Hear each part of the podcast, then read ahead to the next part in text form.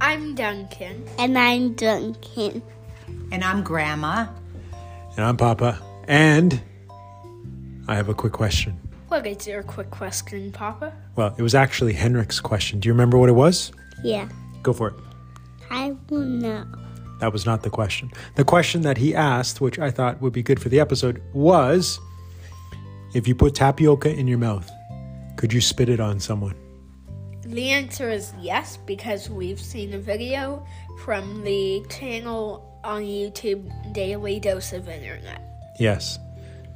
What happens if you spit tapioca on somebody? Someone will run, run away And where will the tapioca go? to the moon. That is not true. so, so if somebody puts tapioca in their mouth, how do they get it onto the other person's back? They use a straw. Did you just throw it with your hand? You blow it through a straw, right? Like Yeah. a dart. And what happens? It'll hit them. And It'll maybe stale. it sticks to them, right? Now, if you put tapioca in your mouth, Grandma, would you spit it on someone? No, Would you ever eat tapioca? no. What did I just eat? Tapioca? Yeah, and a popsicle, and it was delicious. Tasted like bubble tea. How you doing?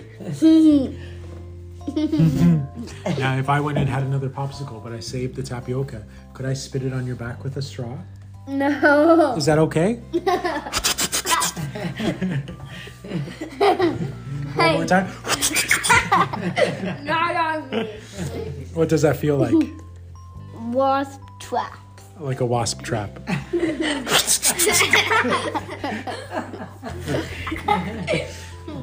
May- Maybe I'll just buy a tub of tapioca, a tub of tapioca from Costco, and get those thick plastic straws. I know that real fruit bubble tea.